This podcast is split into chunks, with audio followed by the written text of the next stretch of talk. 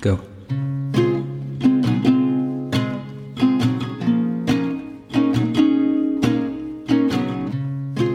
Hello, everyone, and welcome to Season 2, Episode 5 of the One British Man English podcast. My name is Lee. I haven't been here for a while. I would apologise, but I'm not sorry. Um, I'm not a creative robot. I just go wherever the wind takes me. It's been a little bit low on the creative side, but now I'm back and I've got loads of ideas, and here's one of them. This podcast, for those of you who haven't been here before, is split into two parts. One is a natural conversation. Sometimes we have a guest, and sometimes it's just me rabbiting on about something. I'm often inspired by my English students because I speak to people from all around the world and get lots of different perspectives. So I've usually got a few stories to tell, some interesting things to discuss, and I speak in natural British English, as I normally would. There's a few notes, of course, that I make beforehand, but I try not to script this too much. The idea of it is to train your ear to listen to some real British English. There's going to be slang, there's going to be some expressions, things you haven't heard before, lots of idiomatic sentences because that's the way I speak. And it's time for you to start using those things as well. In part two, we go back and we analyse that natural conversation so that you can pick out some useful information that you can apply in your everyday life. We're going to keep it fun, we're going to keep it light-hearted, we're going to keep it real. Keeping it real. That's a better name for the podcast, isn't it?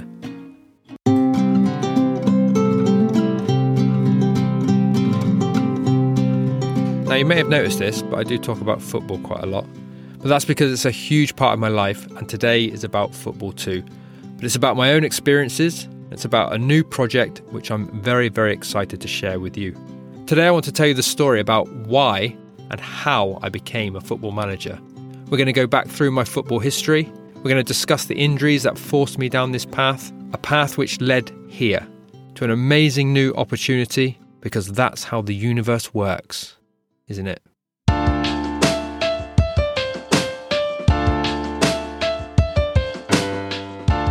I started playing football when I was nine years old. I joined one of the local football teams, and my mum and dad became taxi drivers for most of my childhood, driving me around to trainings and matches. And I'm really grateful because they gave me the opportunity to find a deep passion in a sport which I still love to this day. Over the next 18 years or so, I played for a few different clubs, and my whole life was about football. I couldn't wait for Saturday to arrive. I was sad when it was over, and by the time Sunday came around, I was already looking forward to the next Saturday. That's kind of how things went for a very long time. Unfortunately, when I reached the age of 27, things changed. I was playing football in Sweden at the time. I was living there too, and I started to get some shooting pains in my hip. And actually, this had been coming for a few years, but of course, like any silly boy that loves football, I just continued playing and pretended like the pain wasn't there. I don't regret this, but I do think I caused a more serious injury than was necessary. I ended up having quite serious hip surgery, which involved a metal plate and pins holding my femur in place and stabilising my hip joint. And I was told that I should ease off on the football and I wouldn't really be able to play on the same level again. And that's how it's been for the last eight years, actually. So I played some social football, I've coached kids football, but nothing really gave me the same thrill and excitement of playing, and it's been tough psychologically. I'd always wondered whether I would step into management, knowing that it's quite a big commitment even if you're managing an amateur club. But recently, the opportunity presented itself. And when that happens, I personally find it very hard to resist.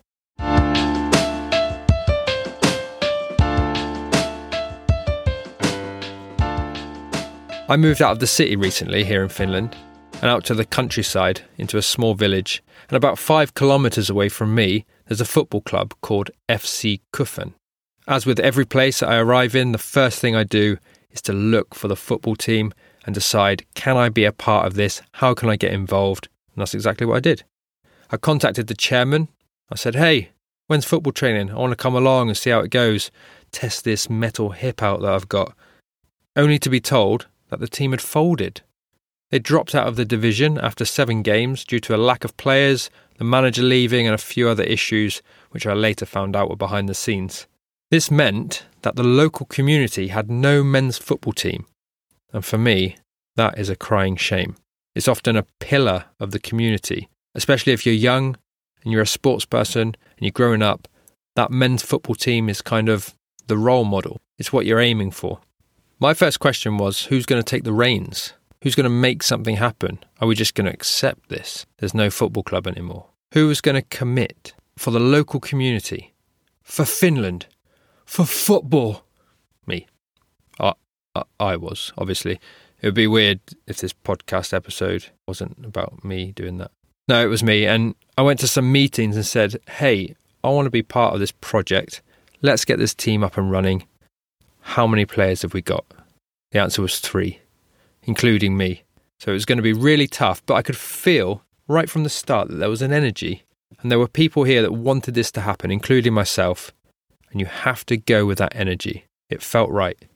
All this happened three months ago, and we laid out some initial plans of how to gather players, how to reach out to local areas, seeing who's still interested in playing football, keeping in mind that this is a very small village in the countryside of Finland. So it's not like you have people queuing up to play for the local football team. You have to be actively searching and you have to engage and you've got to go looking for people.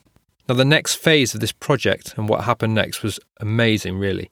And it took a turn that I wasn't really expecting it to take, making it unique and filling us with even more motivation to keep this going and keep driving forward. Let me explain.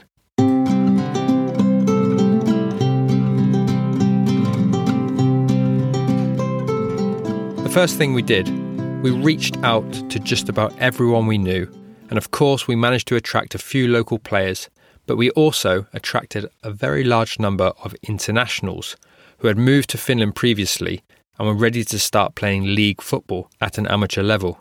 So currently, we have 22 players registered in the team from 14 nationalities with a wide range of abilities, ages, cultures, and languages.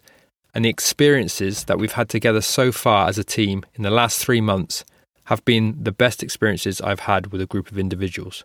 Now, I don't say that lightly because I've worked in a lot of places. I've been part of football teams in England and Sweden and Finland, but this is different. I can feel the unity. I don't know if it's because we all align in terms of sharing similar experiences of moving to this foreign land, facing similar challenges, or just feeling the need to be valued here.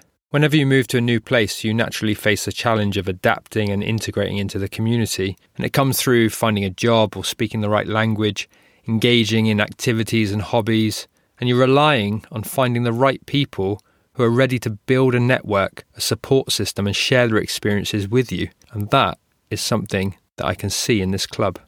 There's a nice English expression. It goes, A problem shared is a problem halved. Now, I'm not saying we all have problems and that the football team is solving all of those problems. Of course not. But I'm sure there is an element of that for everyone involved. I have always promoted football not just as a sport, but as a sport which allows people to come together, to work together, to solve problems together, and to be together. Finland is not the only place where loneliness is a problem these days, especially if you're new here. And this is exactly what we're trying to create it's a place that offers a support network to people from all backgrounds, a place that promotes multiculturalism, which continues to grow and must be embraced and accepted in all areas of Finland and the world, and to promote inclusion, because every single one of us deserves to be part of something, wherever we are on the planet. So these are the reasons I became a football manager, the reasons why I'm dedicating my time, my efforts into this football team. Yes, we want to win games. Yes, we want to compete. Yes, we simply love football, but it's going to be so much more than that. And we're going to stand for great values which are often missing, especially in this sport. I should mention that I'm not some superhero doing all this on my own. I have a great team of guys around me. A man called Francis, he's the head coach with me. He has a background in coaching international students and working very closely with integration and culture. And we have a couple of guys who were previously in the club also dedicating their efforts to some admin duties and trying to get this club up and running again. And of course, let's not forget the players, who even in the first three months are really putting in the effort and showing signs of loyalty even at this early stage. For me, it kind of proves that when you're willing to put in this effort and when you give yourself to a cause that is going to benefit others, you get the same energy back. That's how it works. And when we're all working together, with those positive vibes, there is nothing we can't do.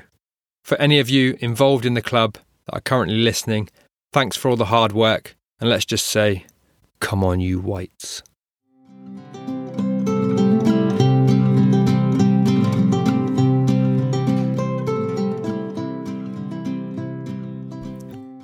If you didn't catch it, the name of the team was FC Kuffen. I'm going to put a little link to the website and to the Instagram page. Follow along, give us your support from wherever you are. Just your input, your comments, your positive feedback will be great for this team, and we'd love you to be a part of it. Now we're going to go over to part two. We're going to analyse some of that stuff that I said, pick out some useful English for you. Remember, pick out the stuff that works for you, the expressions and the idioms that resonate with you. That's the stuff that you need to learn. Uh, let's just get straight into it. Part two coming up.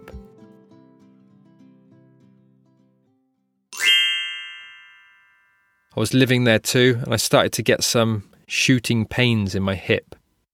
Shooting pains. Shooting pains. If you're getting shooting pains anywhere on your body, you probably need to go and see a doctor. It's a quick and sharp pain, literally as if someone was shooting you. That's how it would feel. I had shooting pains in my hip, which was a sign that something was seriously wrong, and the pain started from my hip but travelled down my leg every time I took a step, so you can imagine it's quite a serious pain.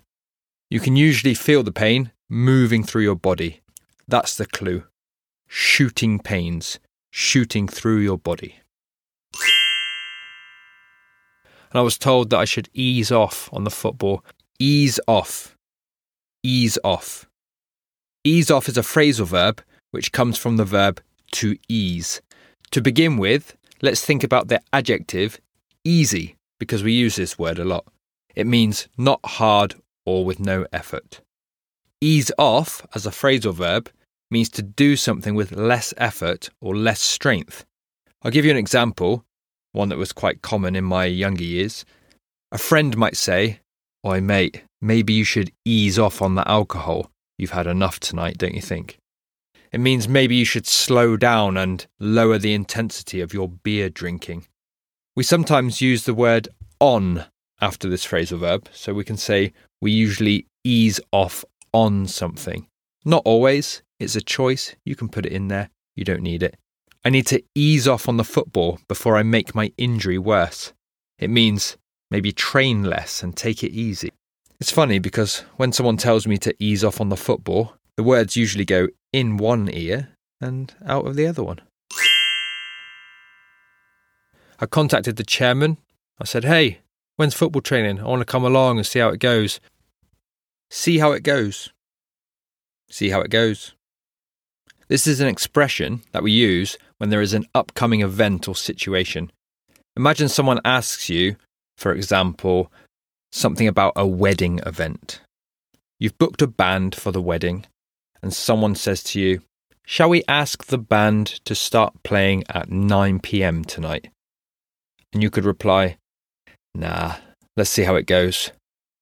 It means that we should let the events unfold naturally because 9 pm might not be the best time for that band to start, depending on what's happening at the time. If there are lots of people still eating dinner, it would be best to delay the band and start the music later. Let's see how it goes. It's allowing things to happen naturally. You may have noticed that I said, see how it goes, and not let's see how it goes. This happens a lot in English. We have expressions, but we become so familiar with them that we lose some of the words, either at the beginning or the end, usually. See how it goes. It's a perfectly fine way to use this expression. See how it goes? Let's see how it goes only to be told that the team had folded. Folded. Folded. I just want to get your focus on the pronunciation here. For those of you who are interested in the British pronunciation, you will notice something here. To fold, we know what this means. It means to fold like a piece of paper, to fold it in half. But let's have a look at the pronunciation. Fold has an L in it, F O L D. In British English, we skip this L sound. We do not say fold, we say fold. It becomes an old. old, almost like a W, w, fold, fold. It's a little bit lazy, but that is the common way that you pronounce a word like this fold, mold, cold. It's got that O sound. I'm not going to go too far into that, but just something for you to think about. So, as I mentioned, we can use this verb to fold in the literal way, for example, folding a piece of paper. However, we can also use it to describe a company, a club, or an organization which has stopped functioning, it has stopped operating. Imagine folding a piece of paper with a little company inside it. You fold it, and it's crushed. It collapses. It doesn't exist anymore. Usually, a company folds due to economic instability. It doesn't have enough money and it has to close down, but it can be due to other reasons. A sports club can fold if it does not have enough resources or enough players or enough managers or trainers to continue their operation. The club drops out of the league and no longer exists. Boo hoo. It's often a pillar of the community. A pillar of the community a pillar of the community. Someone who is described as a pillar of the community or a pillar of society is a person or group that plays an important and active part in building and maintaining that community. I describe the football club and the football team as a pillar of the community because I feel that the football team is always an important part of the community. To make this a bit easier, let's look at the noun pillar. A pillar is a tall vertical stone structure which usually supports a building. You have pillars around the corners of the building supporting the structure of the building. It's this idea of support that is used in the expression a pillar of the community, someone important who supports that community. My first question was who's going to take the reins? Take the reins take the reins. To take the reins means to take control. When you are horse riding, if you are horse riding, you control the horse by holding on to the reins. That's the kind of rope thing that goes around the horse's neck. We can use this expression in all contexts. For example, the president will officially take the reins on the 1st of July 2023. This will be the date where he takes control of the country. I'm going on holiday for a few weeks. Who's going to take the reins with this project while I'm away? Reins is spelt R E I N S. You are not taking the rain from the sky. That does not give you any control, it just makes you wet. Have been the best experiences I've had with a group of individuals. Now, I don't say that lightly. I don't say that lightly. I don't say that lightly. We use this to emphasize a previous sentence and show people that you are saying something because you really believe in it, you mean what you are saying, and you feel it's important. They should listen. Listen up. I don't say that lightly. I don't say that lightly means, oi, pay attention to what I just said. It's kind of serious. Why aren't you listening to me? Of course, you can say something with a strong tone, and sometimes people understand the seriousness straight away. But if you think people are not taking it as seriously as you would like them to, tell them again and say, I don't say that lightly. I don't know if it's because we all align in terms of sharing similar experiences of moving to this foreign land. To align. To align. I use this verb a lot. Let's look at some different usages of the verb to align. Physically, to align means to place or arrange things in a straight line, creating something symmetrical or parallel. You can use this meaning to understand the more common ways of using this verb. We align with people, groups, and ideas by agreeing, working alongside them, and supporting them in the same direction. If you are working on a project and you ask me to join your team, I need to align myself with the way that you work and the ideas that you have. It means I need information. I need to chat to you and hear your ideas so that I can align and support you in the same goal, in the same direction. You can go even further with this word into the realm of consciousness and spirituality, the real non physical. People can align with another person's energy, with another person's beliefs, and other non physical ideas. It's one of my favourite words. I use it probably too much. At this moment in time, I feel aligned with the universe because I'm living a happy life and things are going pretty smoothly. All right, I'm coming back to Earth just for a while.